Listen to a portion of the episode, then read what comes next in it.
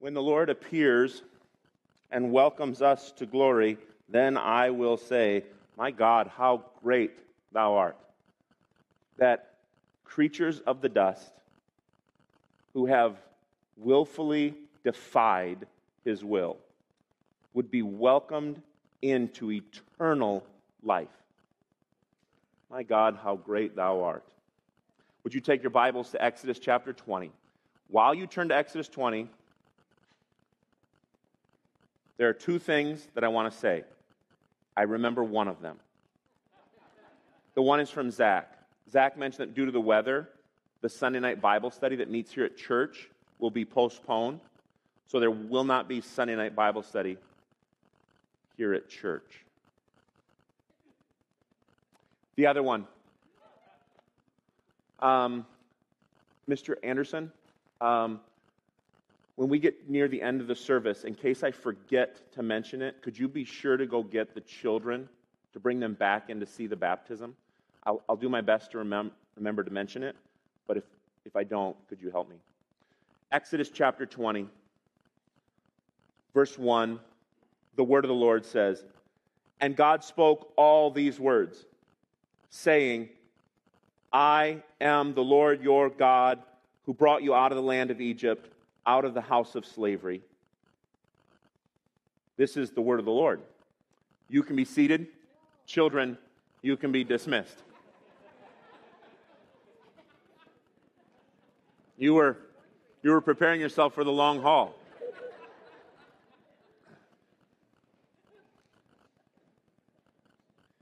That's, uh, that's understandable. Uh, the title of the sermon for this morning is The Good Shepherd Leads His People. And I don't intend to spend time studying the particular commandments yet. However, I do want to set a table for us about what is the nature of commandment giving. Who is the God who gives his people laws to live by? Why would we have laws to live by? We know places like wisdom literature, Psalm 119:43. The psalmist says, "My hope is in your rule." My hope is in your rule. I will keep your law continually forever and ever. I will walk in the wide place. For I have sought your precepts. I will also speak of your testimonies before kings and won't be put to shame. I find my delight in your commandments, which I love. I will lift up my hands toward your commandments, which I love, and I will meditate on your statutes. That's a wise statement, but I wonder how common it is. Would, would we say that as we look at the law of God, we say, I am so thankful for God's commands? Maybe not. In fact, we might even move quickly to a thankfulness that there's grace because the commands were too much for us to bear. And so we might have this supposed conflict between grace and command. I, I, want you to understand that a God that commands his people the way they should go is a gracious God. Why has God given 613 13 commands. In Exodus, Leviticus, Deuteronomy, why has God given 613 commands in the Pentateuch? My answer to that is because He is a good shepherd. He is a good shepherd. That's why we have these commands. And my hope this morning is to simply show you how it is a great thing that God gives us commands. The people in this text are standing at the base of the mountain of God. The mountain of God is moving and quaking like smoke. The mountain has, I believe, become a smoke element. And the trumpet blast grows louder and louder, thunder rages, and lightning flashes, and God speaks to them out of the thunder. In Exodus chapter 20, we see without mistake God spoke the commands directly to his people. Look down in chapter 20 to verse 19, 18 and 19. As God spoke, the people were so terrified that they begged Moses to ask God to stop speaking to them directly. Now, there might be more than one motivation for them asking that God stop communicating to them directly. One of them might be that as they heard his command to them, they became overwhelmed with their inability to keep his law. Ask him to stop giving law. We're going to fail at what we've already heard. But the text says in verses 18 and 19 Now Mount Sinai was wrapped in smoke because the Lord had descended on it in fire. The smoke of it went up like smoke of a kiln. And the whole mountain trembled greatly. And as the sound of the trumpet grew louder and louder, Moses spoke, and God answered him in thunder. God came down to Mount Sinai, on the top of the mountain. And the Lord called Moses to the top of the mountain, and so he went up. Uh, I, I, th- I started reading too late. No. I started reading I read the wrong chapter. Did you see that? Excuse me, I have to turn a page in mine.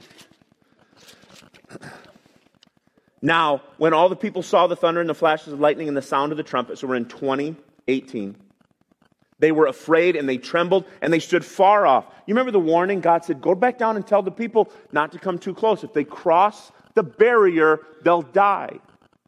And remember, Moses said, I'm sure it's fine.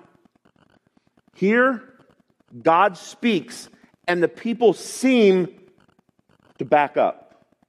And the Lord said to Moses, and the people said to Moses, You speak to us and we'll listen, but don't let God speak to us lest we die.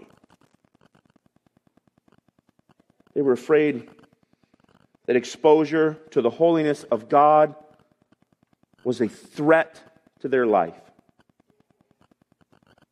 In verse 2 of chapter 20, we see a preamble and a prologue of the law. So, in other words, what we're going to look at today in just those two verses is the preamble and the prologue of the law and the nature of a conquering sovereign rule in making treaty with those he has delivered. Okay? A sovereign conquering ruler making treaty with those he has delivered. That's what we're going to see. And this is the prologue and the preamble to that. Let's look first at the preamble. The preamble is this is a treaty between you and I. It is a treaty with Israel, the recipient, and the Lord your God is identified as the giver. And then look at the prologue. This explains the how the parties came to be together and look at what God says. I brought you out of Egypt, out of the land of slavery. What Yahweh had done for the people was truly outstanding. The pattern of this preamble, prologue, treaty relationship was well known to the people. The conqueror made a treaty with the conquered, in which he promises that he will benefit them in his protection as long as they abide by the terms of the treaty. In Exodus 20, we begin to see the law of God, the commands of God given to his people, that will go from Exodus all the way through the remainder of the Pentateuch. 613 commands in all. The essence of God's command giving is seen right away in chapter 20. Who is the God who makes commands? Why does God make those commands? And what purpose do the commands have in our obedience and blessing? Who is He? Why give us commands? And what part do those commands play in our obedience and therefore blessing? Those are the three things that I want to look at this morning. But I want to give them to you and what I think will be more helpful which is this the three uses of the law. there are three uses of the law. The first use of the law is a mirror. Could you just say that back to me? It's a mirror. The law of God is a mirror. Now, I'm going to explain to you how that mirror shows the good and the bad. I'm going to explain to you how that law shows us what's wrong and what's right. And that's really practical. When you first arrive at the mirror in the morning, you can identify a number of things that are wrong. And if things are going well, by the time you walk away from the mirror, you can also identify the things that are now right, if you're having one of those days. The first use of the law is to mirror. The second use of God's law is to guard. God's law protects you. I mentioned it in prayer. If we are to be a state who follows the law of God, we will protect children who aren't born yet. We won't murder. Because God God's law says don't kill each other. So, God's law protects us. The third use of the law, which is the one that probably receives most discussion, is that God's law guides his people. Mirror, guard, guide. So I ask you to say mirror. Could you please say, His law guards us? And then thirdly, His law guides us. Okay. I only use that as a tool to help us hold on to those three uses of the law. Those are the three I want to explain this morning. And today is definitely going to be an abbreviated sermon as we look forward to our baptism service in just a moment. For the first use of the law, the mirror, would you take your Bible to Matthew chapter 5? I would also add that I am not intending to unpack the details of Genesis 21 and 2, which would be an exposition. I am instead doing something that feels a bit topical. I am preaching about what the law is. And so, for that, each of our points is going to come from different texts of Scripture. Now, I don't feel like it's inadequate for me to preach that way, but I want to tell you don't find yourself in a church that preaches exclusively that way, right? That just goes to topical sermons and jumps around from one text to the next and, and gives you something relevant to what's going on in the world. I, I would warn you against that sort of day, weekly habits of preaching in church. However, we'll endure it for today. Matthew chapter 5, verse 17, the first thing I want you to see is that the mirror re- reveals to us evil. So you're in Matthew 5, 17, which is going to be my second portion. I want to read for you from Romans 7. What then shall we say? That the law is sin? By no means. Yet, if I had not been, if it had not been for the law, I would not have known sin. For I would not have known what it is to covet if the law hadn't said, You shall not covet. But sin, seizing an opportunity through the commandments, produced in me all kinds of covetousness. And then he's going to go on and explain what that means. As we stand in front of the law, it gives us a reflection by which we can assess what am I like? What am I like? We can step in front of the mirror with the question Am I covetous? And by the mirror of the law, I become aware I am covetous. He goes on and says this at the end of verse 8 For apart from the law, sin lied dead. really? In what way did sin lie dead? Have you ever walked around the house a little bit before first going to the mirror? And when you arrive at the mirror, you realize, oh, goodness, I've been walking around the house for like 15 minutes like this. And you realize what has happened over the night that appearance was unknown to you until you stood in front of the mirror. Everyone else in the house knew, but they were too nice to say anything. It lied as though dead. I wasn't even aware it existed. And then he says, I was once alive apart from the law. I thought everything was fine. And then the law came to me.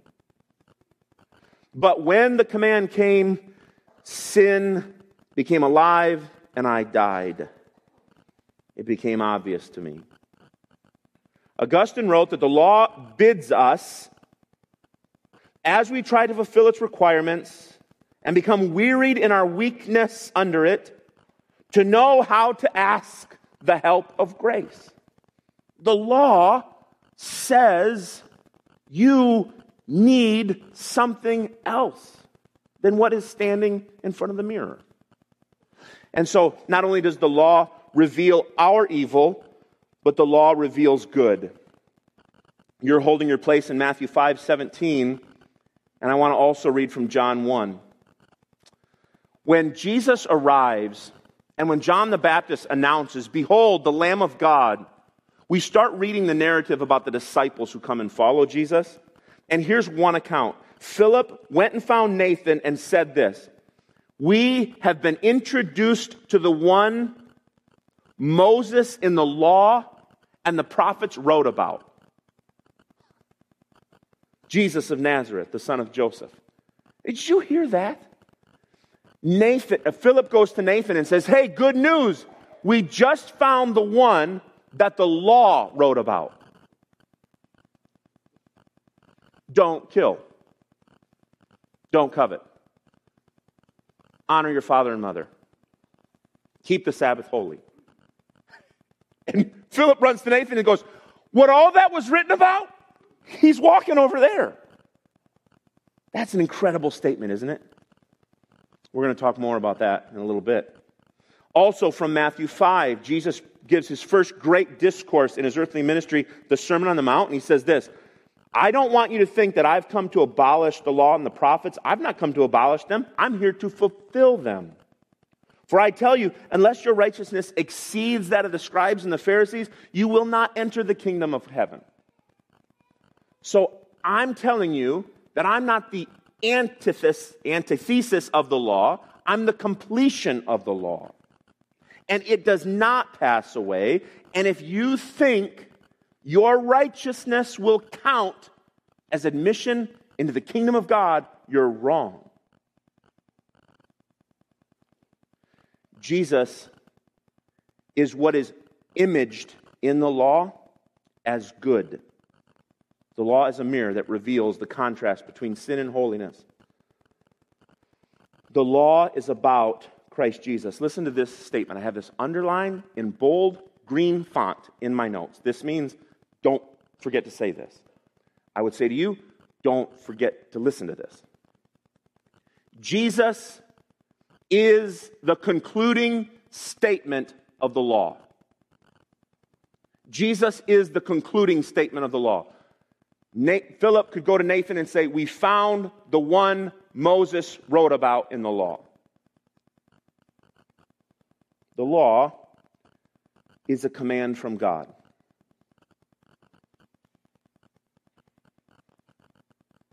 Um, would you take a second and turn your Bibles to James chapter 2, verse 10?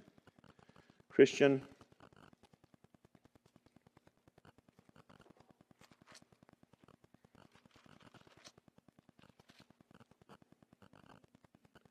What do you think about the law?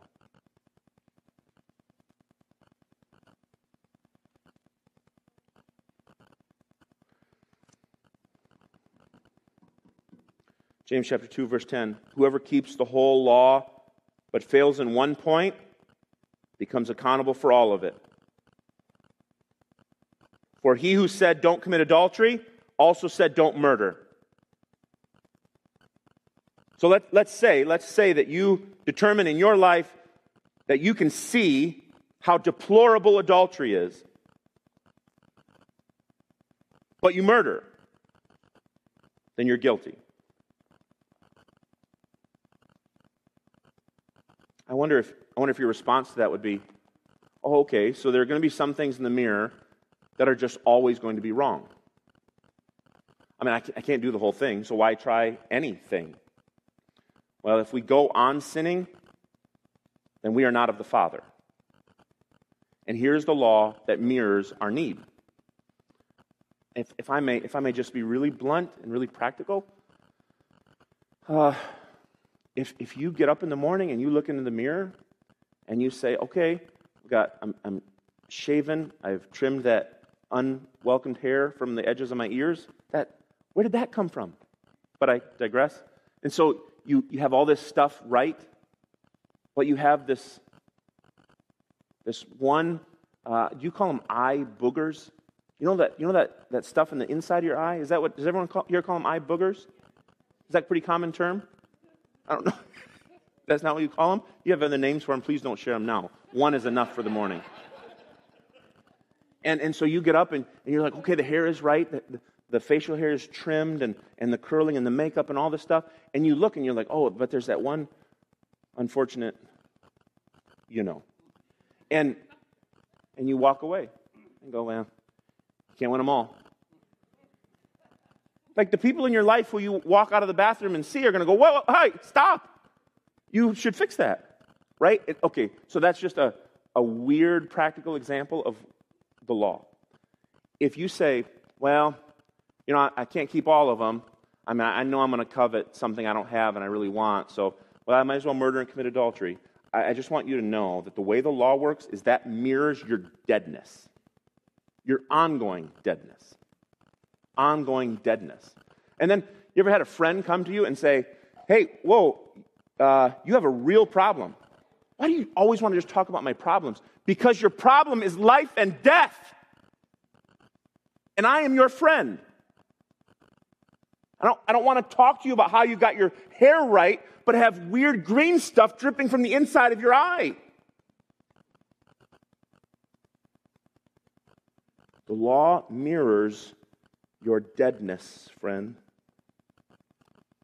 Jesus perfectly kept the law and invites us to union with him. Now, I'm going to talk about in the third point how the law guides us. We are invited to union with him, not only in his completion of the law, but our participation in the law. Okay. Secondly, the law guards us. The law guards us. For this, we have Romans 13. Would you please turn your Bibles to Romans 13? The Good Shepherd gives us a law like a mirror. And there are dozens of practical illustrations of how thankful we are for the morning mirror. The law also guards the people of God and represents a need for ongoing conscience. Romans 13, 1. Let every person be subject to the governing authorities. For there's no authority except from God, and those that exist have been instituted by God. Therefore, whoever resists the authorities resists what God has appointed, and those who resist will incur judgment. Rulers are not a terror to good conduct, but to bad. Would you have no fear of the one who is in authority? Then do what is good, and you will receive his approval. For he is God's servant for your good. But if you do wrong, be afraid. He does not bear the sword in vain, for he is the servant of God, an, avenger, an avenger who carries out God's wrath on the wrongdoer. The passage opens with this statement Let every person be subject to governing authorities. Governance is, by definition, external obligation backed with a sanction if disobeyed. External obligation backed with a sanction if it's disobeyed. In other words, someone apart from you is a governing authority, therefore, they proclaim instruction with the warning that if you violate my instruction, there will be punishment. So, everyone be subject to governing authorities. Here's what I want to say this is what we call the civil use of the law. God's law that we're studying in Exodus is the original governing authorities delivered from God. So, when we talk about subject yourself to governing authorities, first has to be the law of God. It is to us from God a governing authority for civil use. We know the law can't change the heart. We say that law regulates sin, it doesn't produce repentance from sin.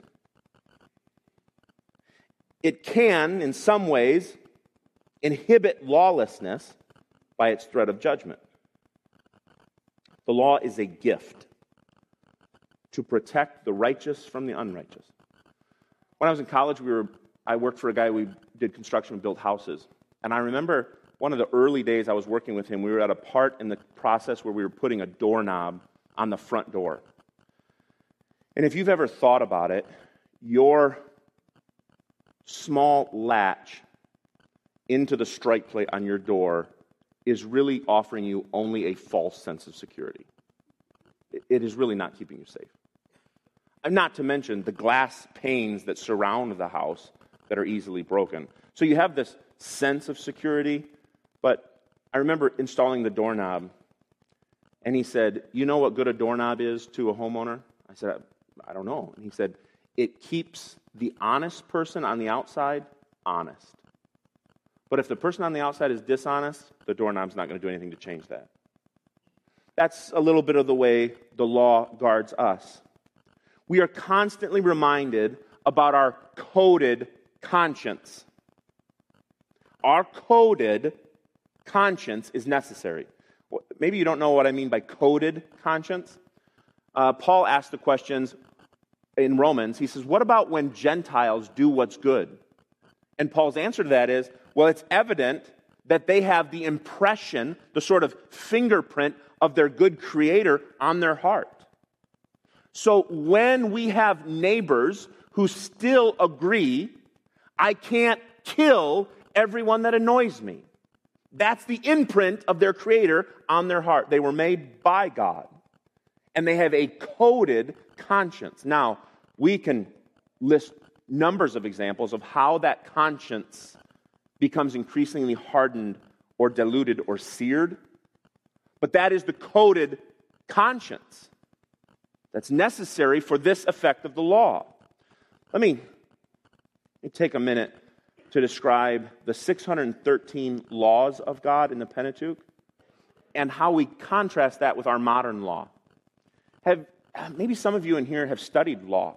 Maybe you are a lawyer or you have studied law or some other form of um, legal examination. As coded conscience erodes, modern societies often elect for exhaustive law codes. Exhaustive law codes.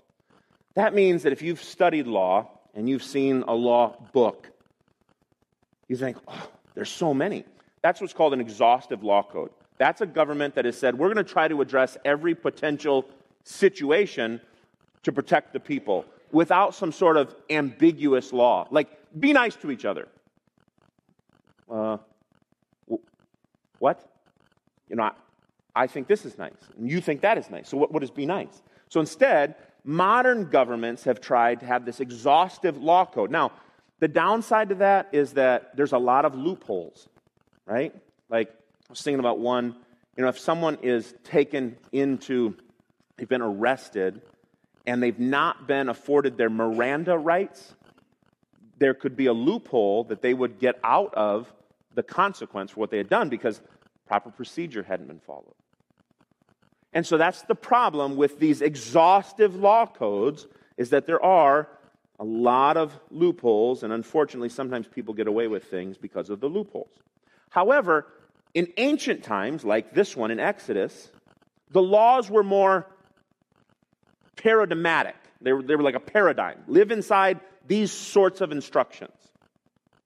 They gave models for behavior, models of what was prohibited or punished, but didn't attempt to say everything. So, ancient laws gave guiding principles, samples, but not complete descriptions of everything that was right and wrong. The Israelites had to learn to see the underlying principle so not to be misled when applying the law too narrowly. All right, what that means is that an Israelite couldn't come and say, Well, the law says that I have to give restitution if I stole someone's ox or sheep. So I'm careful to only steal goats so that I don't have to pay anything back. The law says that anyone who attacks father or mother should be put to death, but I attacked grandma, so I'm okay. The law says there are certain penalties that apply for hitting someone with your fist or with a stone, but I'm a kicker and a biter, so I'm not to be punished. But you see, God gave this paradigm.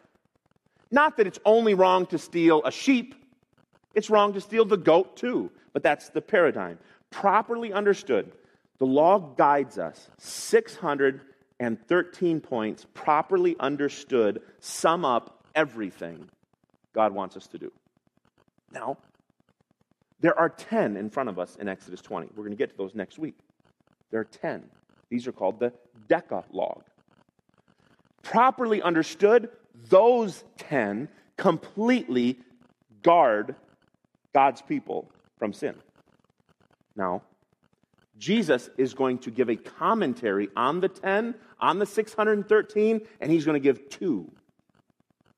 Properly understood, those two completely guard God's people from sin. Matthew 22, 37 through 40. Love God and love your neighbor. Properly understood, those two explain how God guards his people and his commands. However, there is this hardened conscience. As we think about how the hard conscience could approach the Mosaic law and say, well, but I didn't strike with my hand, I kicked with my foot.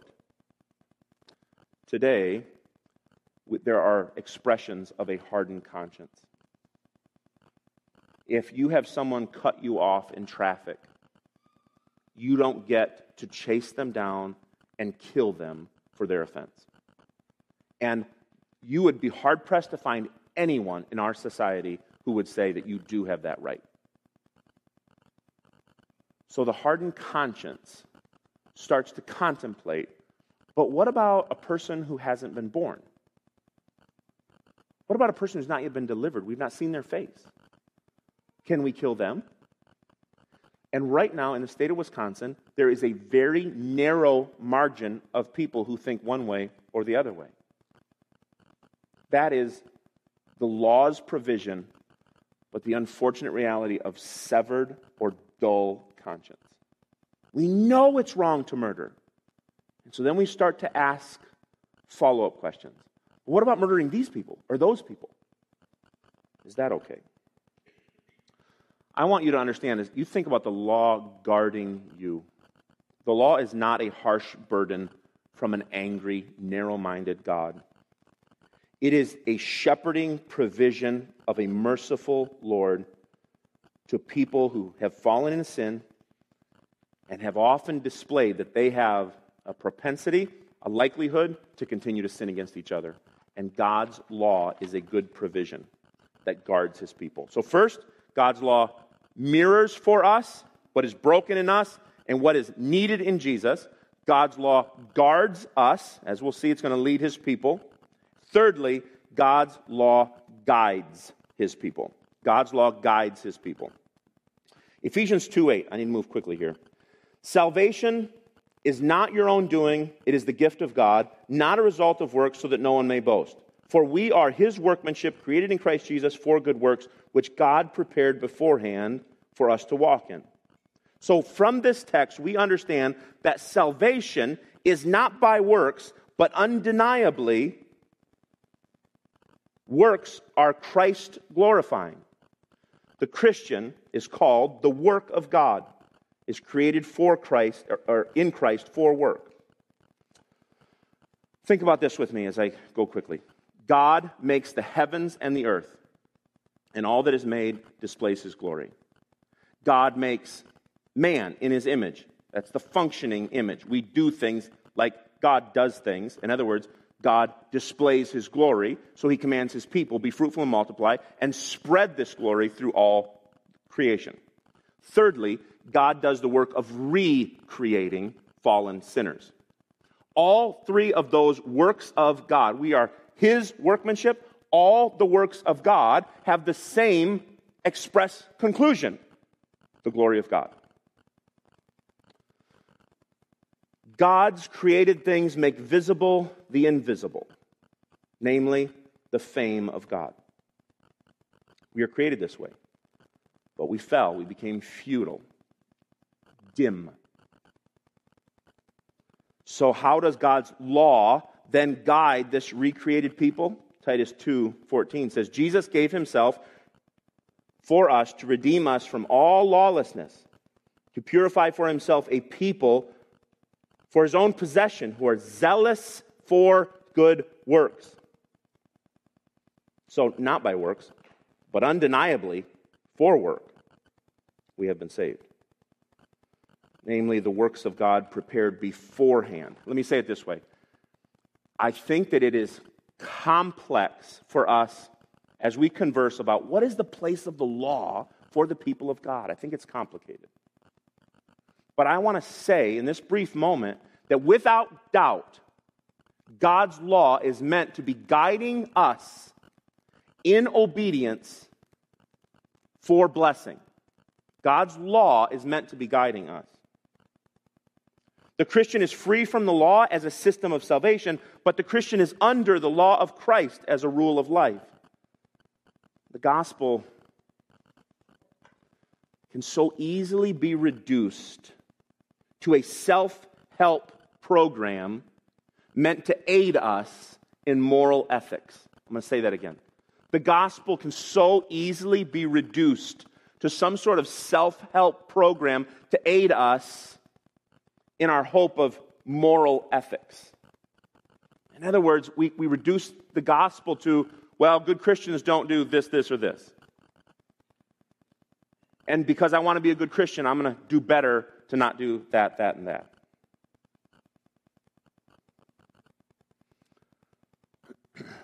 The moral norms that are laid out in the law for the people of God are a result of the grace of God that has saved his people in Jesus Christ.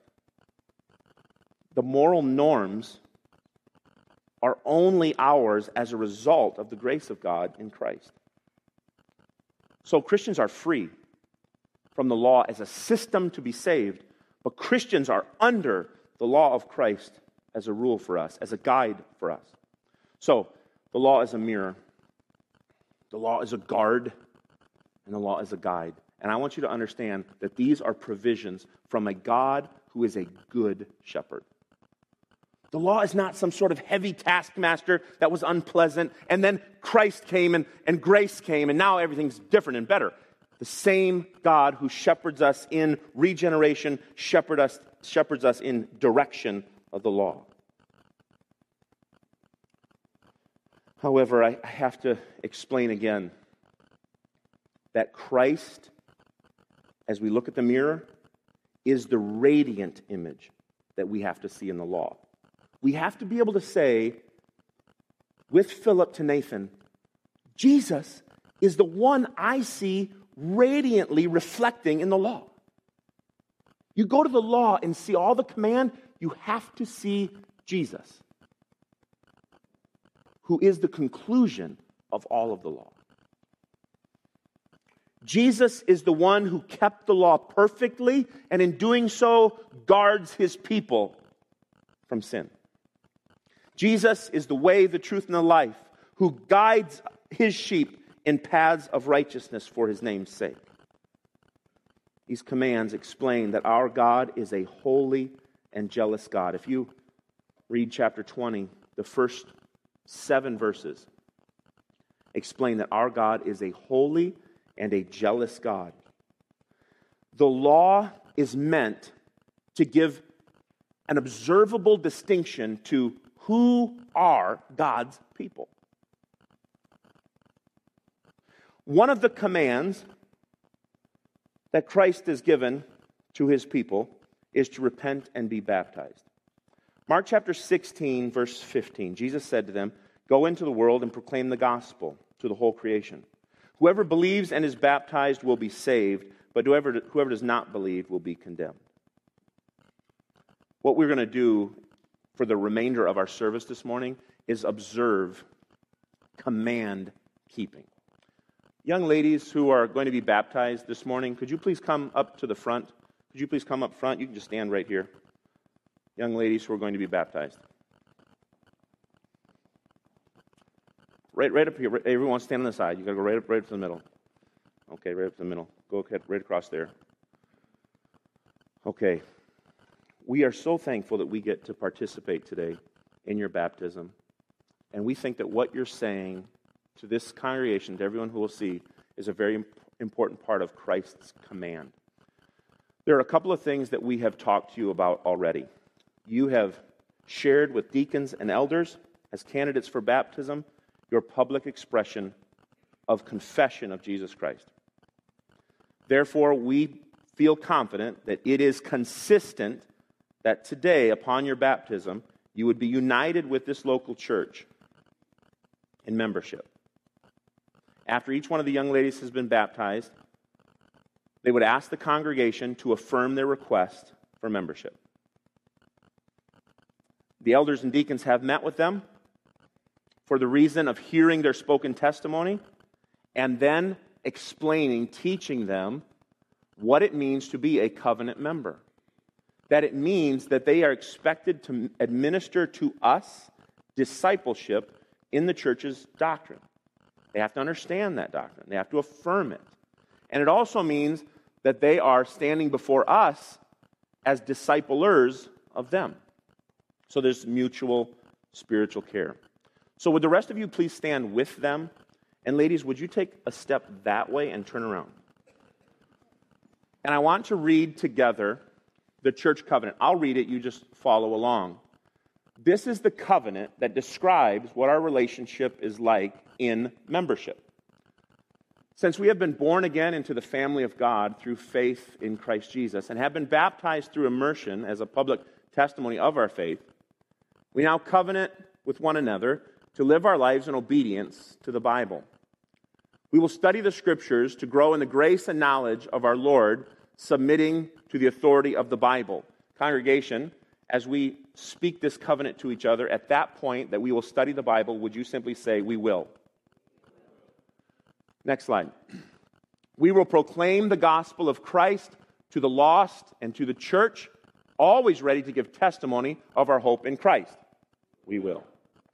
We will deny ungodliness and worldly lusts, walk uprightly within our world as a Christian example in a manner worthy of our calling. We will walk together in Christian love by encouraging one another, being slow to take offense, readily seeking reconciliation, and weeping and rejoicing together. We will walk in dependence on the Spirit of God, keeping prayer and the study of Scripture as our priority. We will participate actively in the church, faithfully giving ourselves to worship, the ordinances, discipline, and doctrine, while we exercise our spiritual gifts for serving each other in love. We will participate cheerfully in the financial support of the ministry of the church and the spread of the gospel from this, our own Jerusalem, to the outermost parts of the world. We will respect and submit to those who have oversight of the body as they follow the Lord, knowing that they must give an account to the Lord for our souls. We will contribute to an environment that strengthens joy and anticipation of our Lord's everlasting kingdom. So, ladies, as you look forward to joining the church in covenant membership today, this is a commitment that the church is expressing to you, a promise that they're making. And in your baptism and in your request to membership, we are asking you to affirm those same things. And you will say, We will. Say, We will. Thank you, ladies. Ladies, you can go and prepare for baptism. So you can go in that door. And parents, you can join them right now. Go ahead. Go ahead, ladies. I am going to pray, and then uh, the, the Pastor Will is going to come and lead us in music again. Would you please pray with me? Father God, we are thankful for the instructions that you give to your people. It is clear to us that they are instructions of a good shepherd who is guiding us in mercy, in grace, and in faithful providence. We're thankful for the instruction you've given so that these young ladies can enter baptism water and confess to all of us who observe that they believe, that they trust in Christ, that their only hope is union in His righteousness. So, Father, we thank you for the, the gift you've given us today of these gospel truths from your word and this gospel expression of baptism. And we pray this in Christ's name. Amen. Please remain standing and we'll sing together.